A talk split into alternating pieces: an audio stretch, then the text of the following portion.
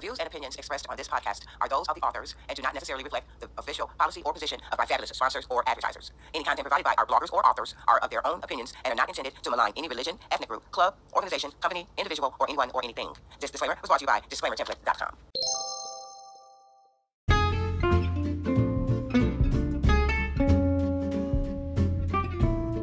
Hello, my lovely, loyal listeners. This is just Miss Rose, and today is Thursday, January 26, 2023. I forgot to record yesterday.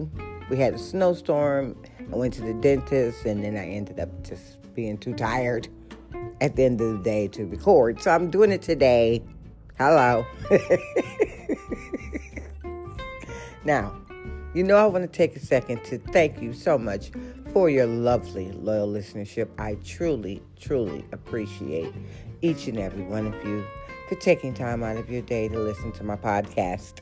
Now, you know, after this brief pause for the cause, we're going to jump right into today's episode of As the Massage Tip Turns. Of course, we're still down the rabbit hole and it's going to be willy nilly, whatever. All right. I love you for listening. We'll be right back.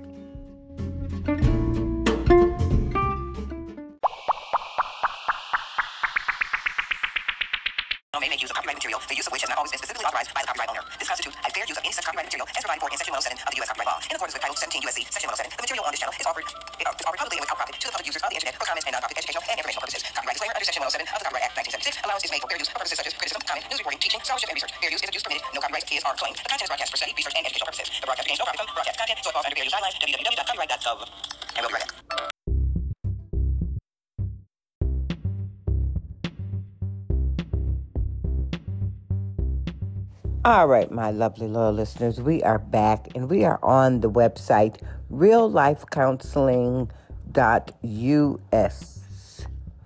And this article is titled Six Strategies to Overcome Fear and Anxiety.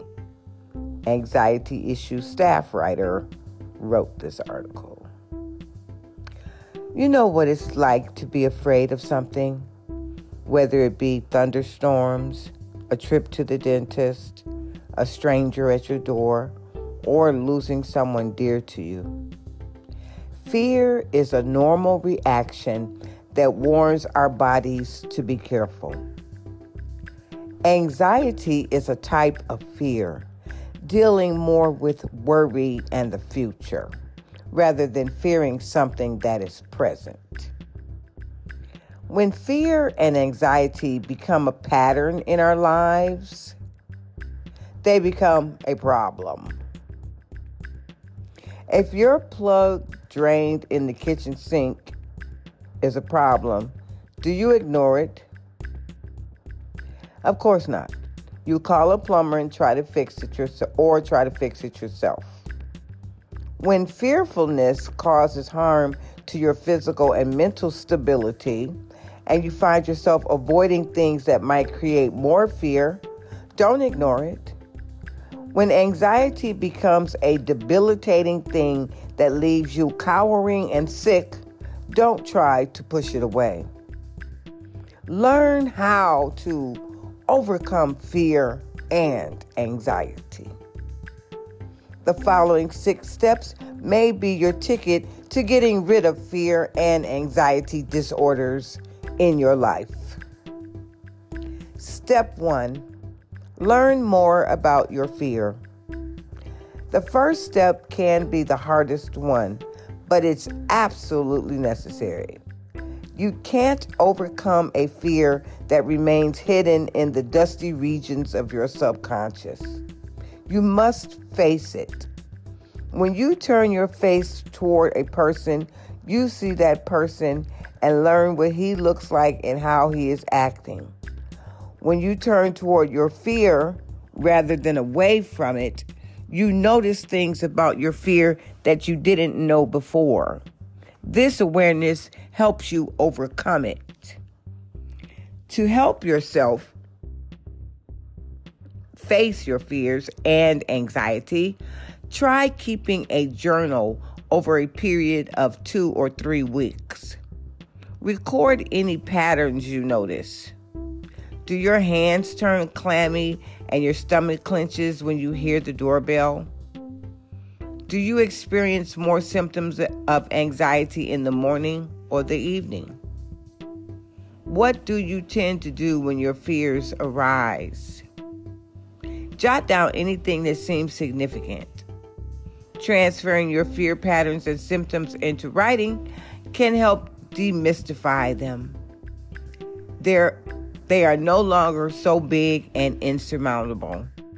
Most importantly, learning all about your fear gives you an idea of how to counter it. Step two use your imagination in positive ways. An imagination is a wonderful thing. It gives you power, creativity, and the ability to think outside the box.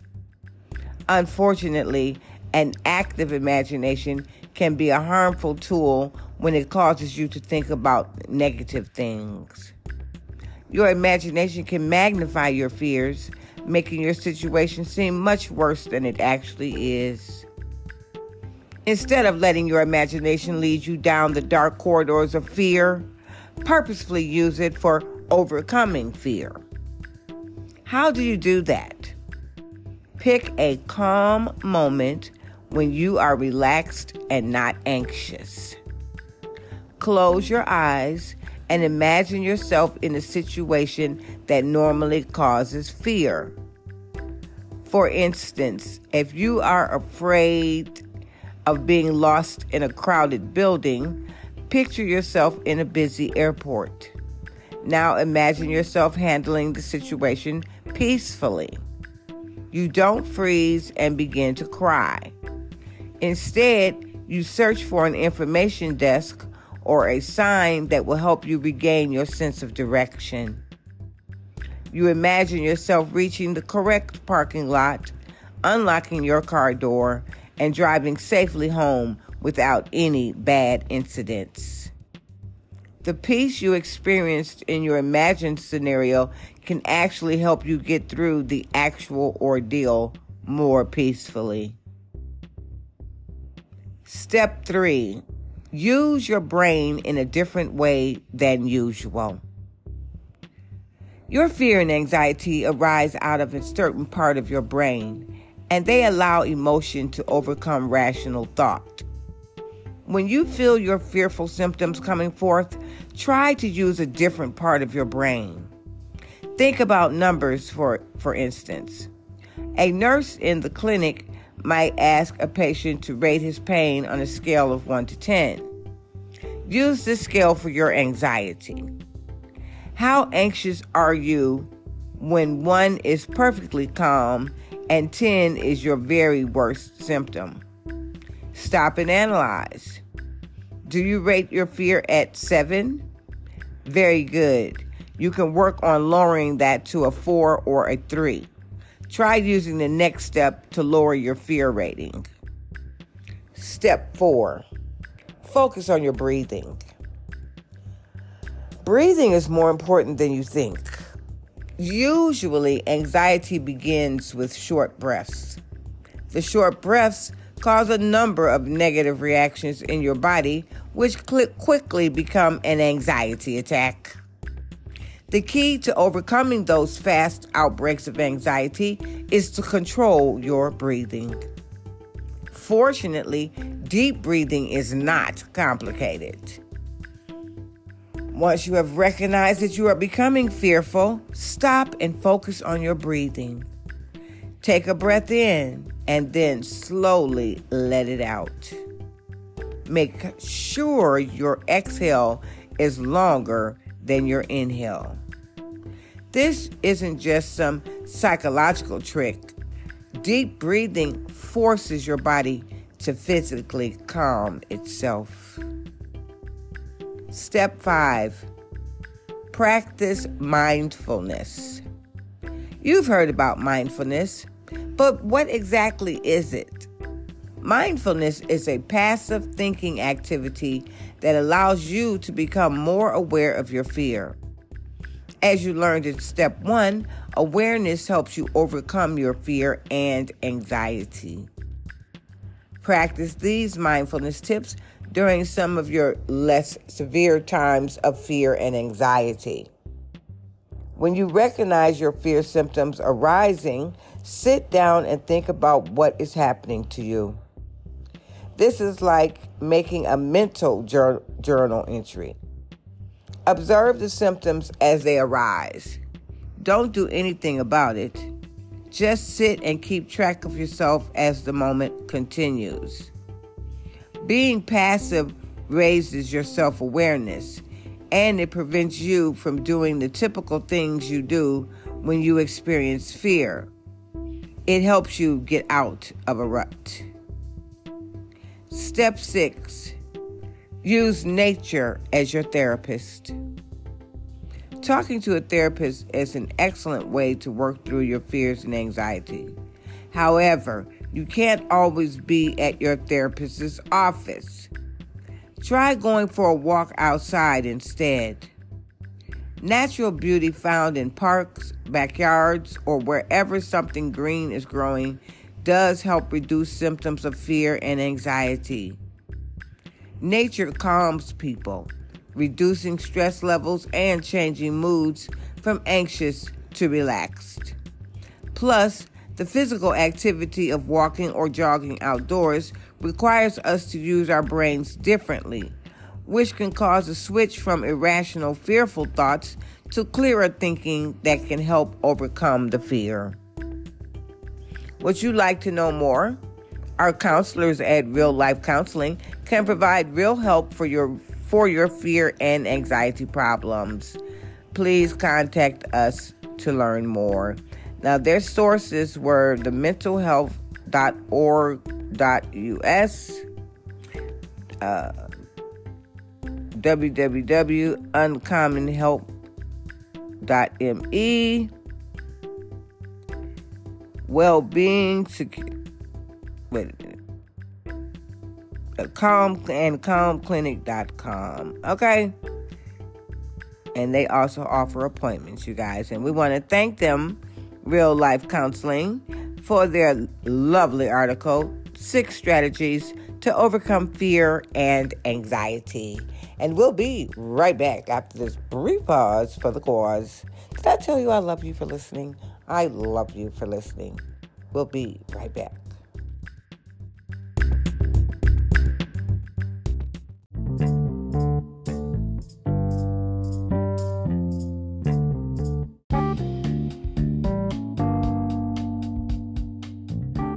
All right, my lovely loyal listeners, we are back and we are on the website useline.com.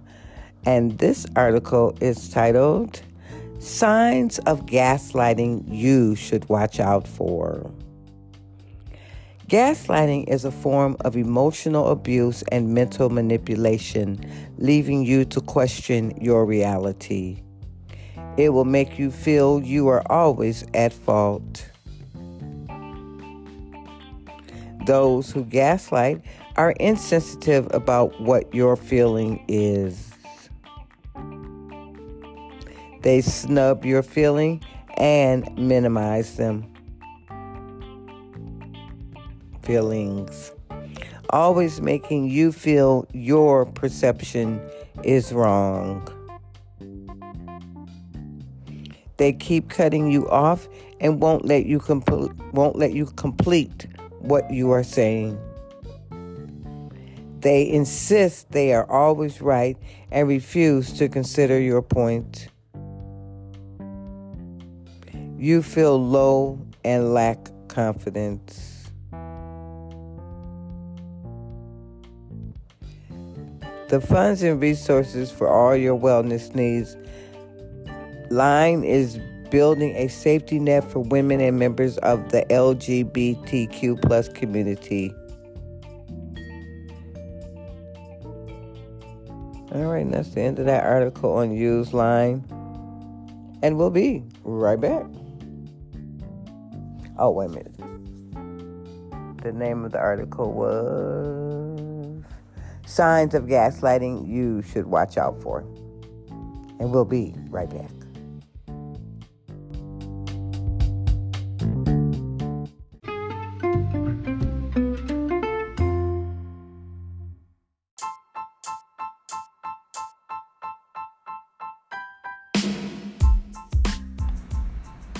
It's time for Dictionary Definition of the Day.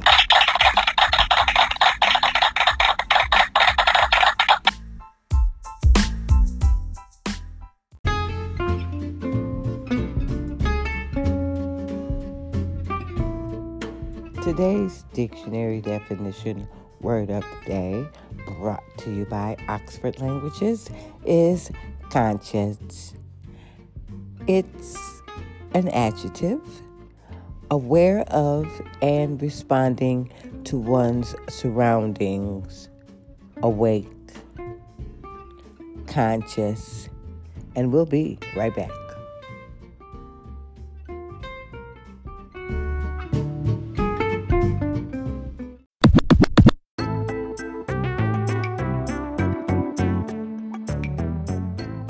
Right, my lovely loyal listeners, we are back and it's Friday.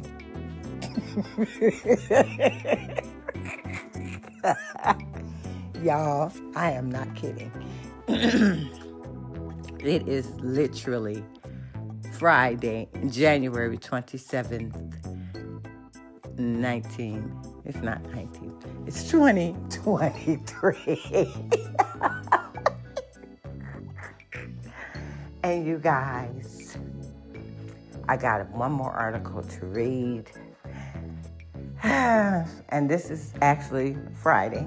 Again, like I said, I did start this on Thursday, but I fell asleep. I'm tired. What can I say? Walking in the snow is hard. But luckily today I got a ride to work and home, so I'm not as tired. But I am going to finish up this Wednesday, Thursday episode because, you know, this Thursday episode was supposed to replace my Wednesday episode, but now it's Friday. So, what I'm going to do is I'm going to finish out this episode and then I'm going to record Friday's episode. Did I tell you I love you for listening? I love you for listening. We'll be right back.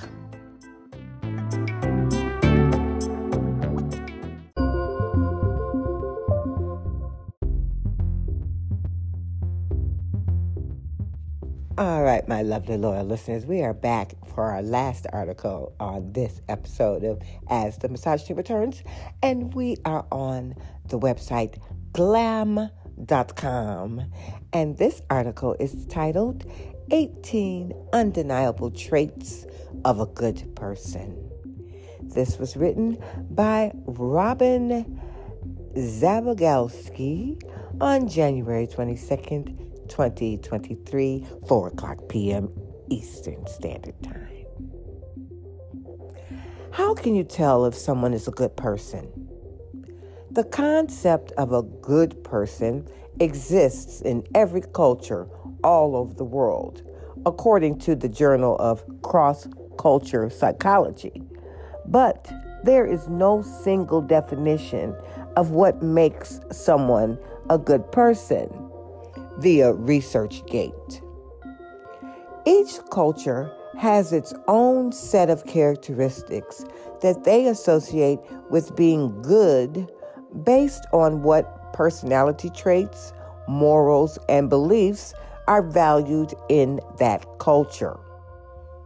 In cultures where people are expected to adhere to societal traditions, having respect for traditions is a trait commonly attributed to good people, whereas a culture that doesn't emphasize traditions may not consider this a trait of a good person at all. However, cross culture research has shown that there are several personality traits that are globally associated with good people. So, if you want to know if someone is really a good person, be on the lookout for these 18 personality traits. They're kind.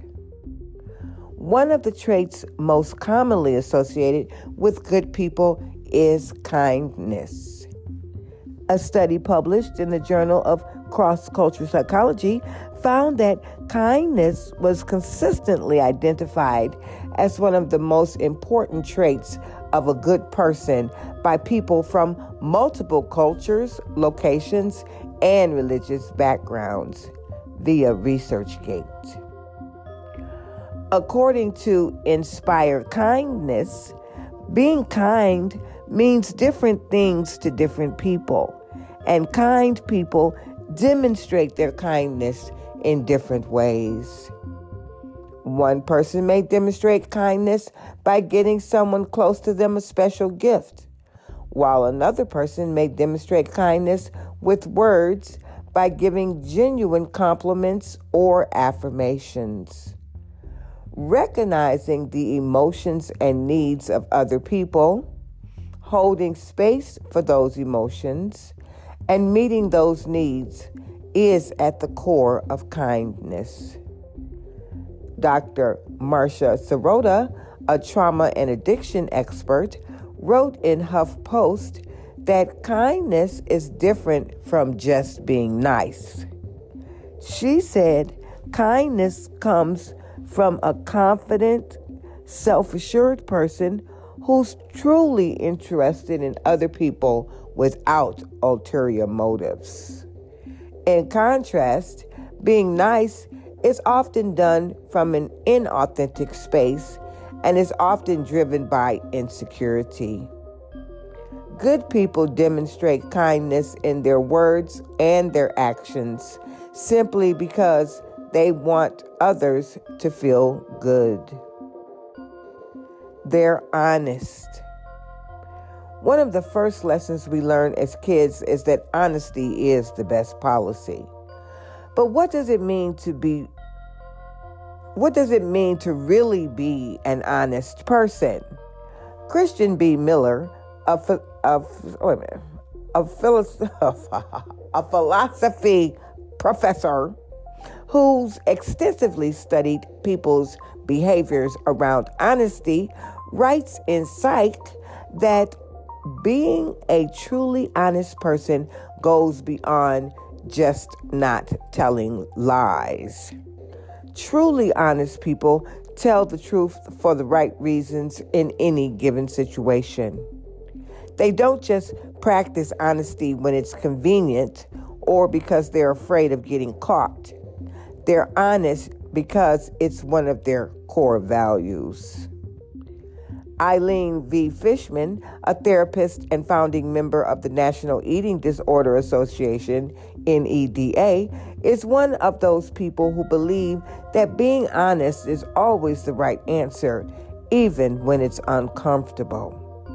But she also understands how difficult it can be to be truly honest. Fishman told Repeller that Honesty is an art. And for telling the truth to be effective, it must be told with kindness and love at a time when it can be really hard. People who are people who truly earn the label of good have mastered this art of honesty. They don't lie because they're committed to truth telling as a way of life but they also don't just drop harsh truths on people whenever they feel like it. They choose their moment and their words with expert precision because they're telling the truth to help you, not hurt you. They're generous. When you give someone your time, energy, resources, or a gift to make them happy, that's generosity. According to WebMD, research has shown that humans are hardwired for generosity. In an article for Psychology Today, Tikiki Davis of the Berkeley Well Being Institute explained that this is because selflessly giving to others activates the parts of our brains that make us feel good as well as the parts of our brains that are wired to foster social relationships. Now, you guys, I'm just going to stop right there for a second because this person's name is spelled T C H I K I Davis, okay? However, the more logical parts of our brain often get in the way of our natural generosity. We think about how we need our time, energy, and resources for ourselves so we decide not to freely give to others. Good people are the ones who decide to give their time, energy, and resources to other people in spite of the excuses their brains make. They know that regardless of how little they may have to give or how their giving is received by others, they always have something to give and they'll always be happier simply from the act of giving something to someone else. They're altruistic. Being altruistic is like the next level of generosity. While generosity benefits both parties, the giver and the receiver, Erica Gordon of Circle DNA magazine explains that altruism is when people give to others even though the act of giving requires a personal sacrifice. That personal sacrifice might be your time, physical energy, emotional energy, or actual money.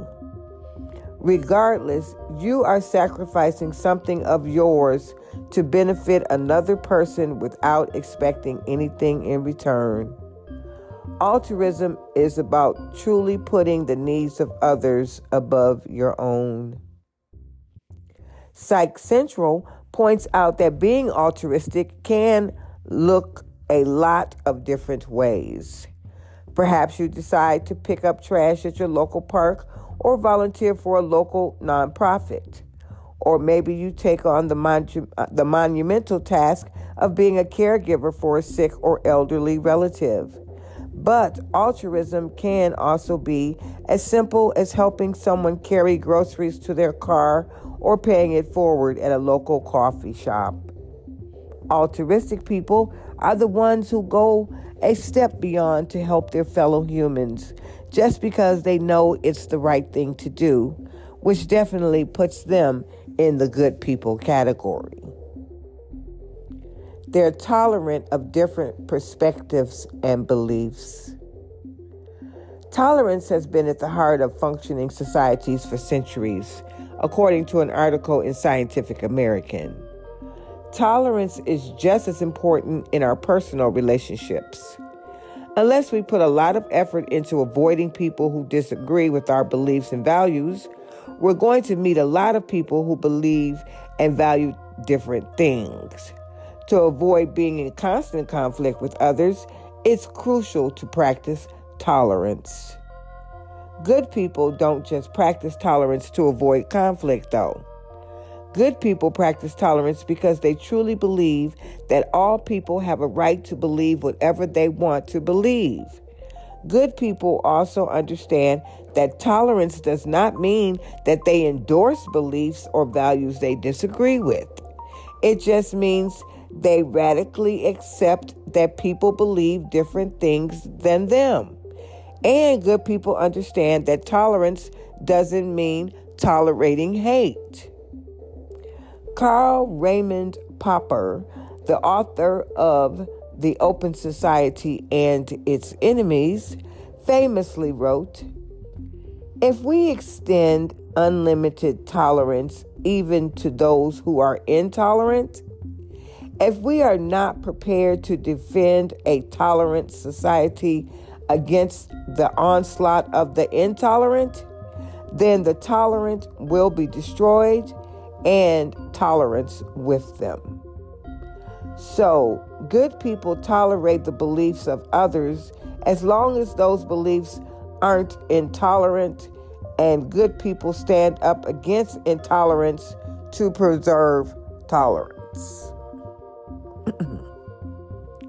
They're respectful of others. Every culture has a set of rules about how you're supposed to treat people. Each person also has their own rules about how they want to be treated based on their beliefs and values.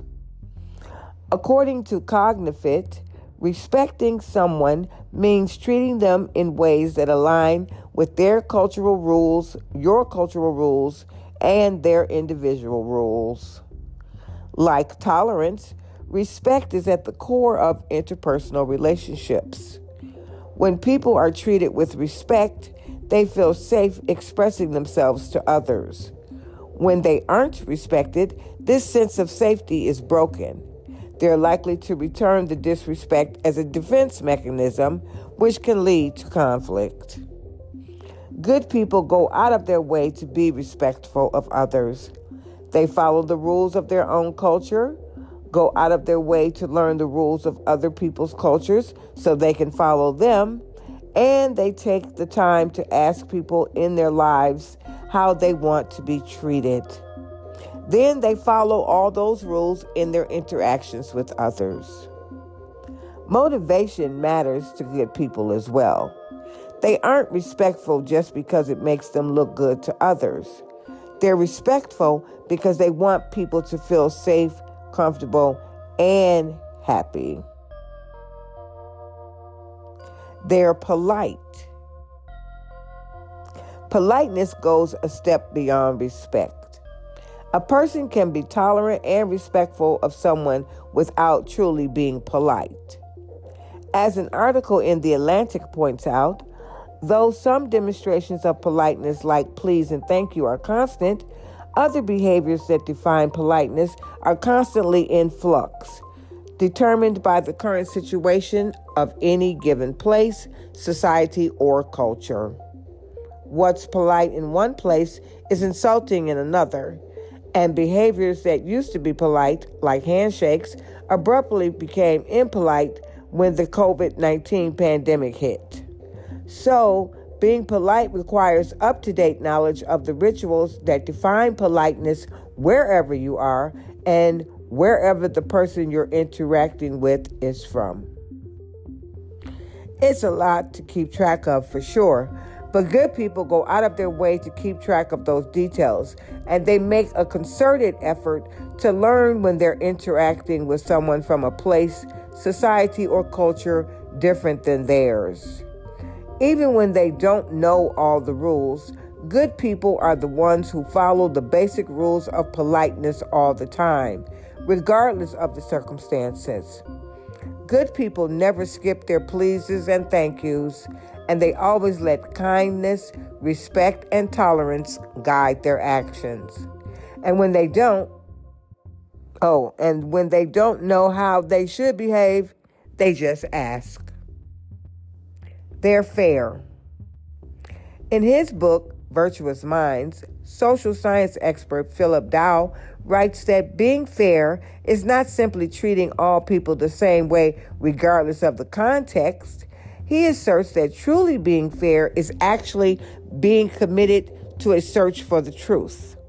When a person is being fair, they listen to all parties involved without judgment and don't allow their personal opinions or beliefs to get in the way of their search for the truth.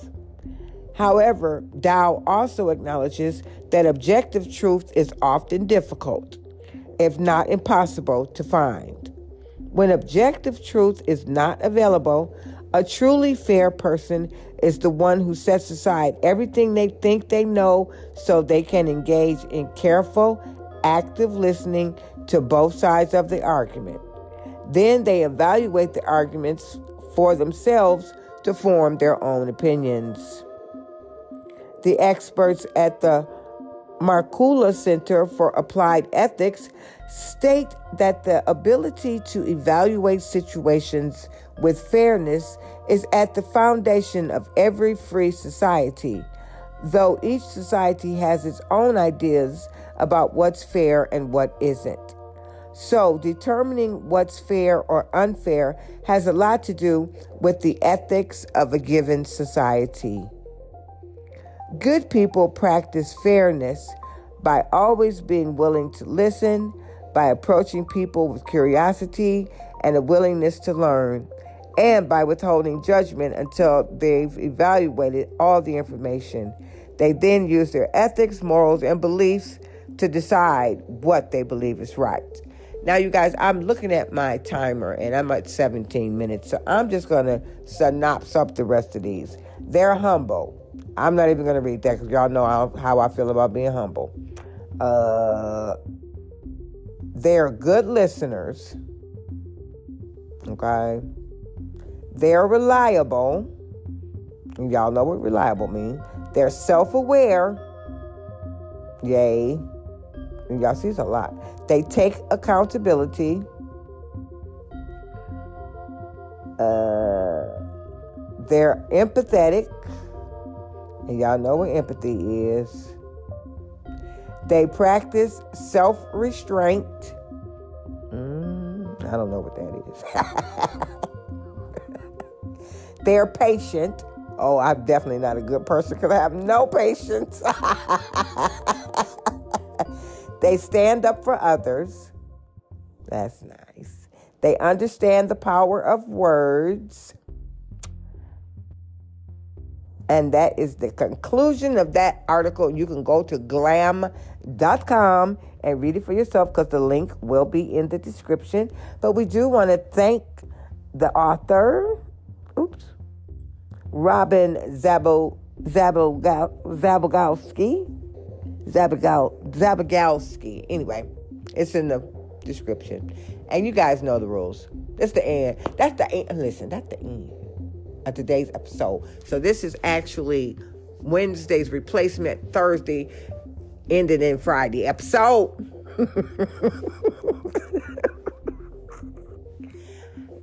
you know the rules. Don't let nobody take you from your square because you are the only you in the entire universe, and nobody is doing a better job of being you uh, than you. And don't let nobody tell you otherwise. This is just Miss Rose for As the Massage Table Turns. I truly appreciate your listenership, and we will talk to you in a couple of seconds. Well, it won't be a couple of seconds, but I'm going to do a Friday podcast. But remember, this is a Wednesday replacement, Thursday, went to sleep and ended it on Friday. So it's a Wednesday, Thursday, Friday episode. Bye.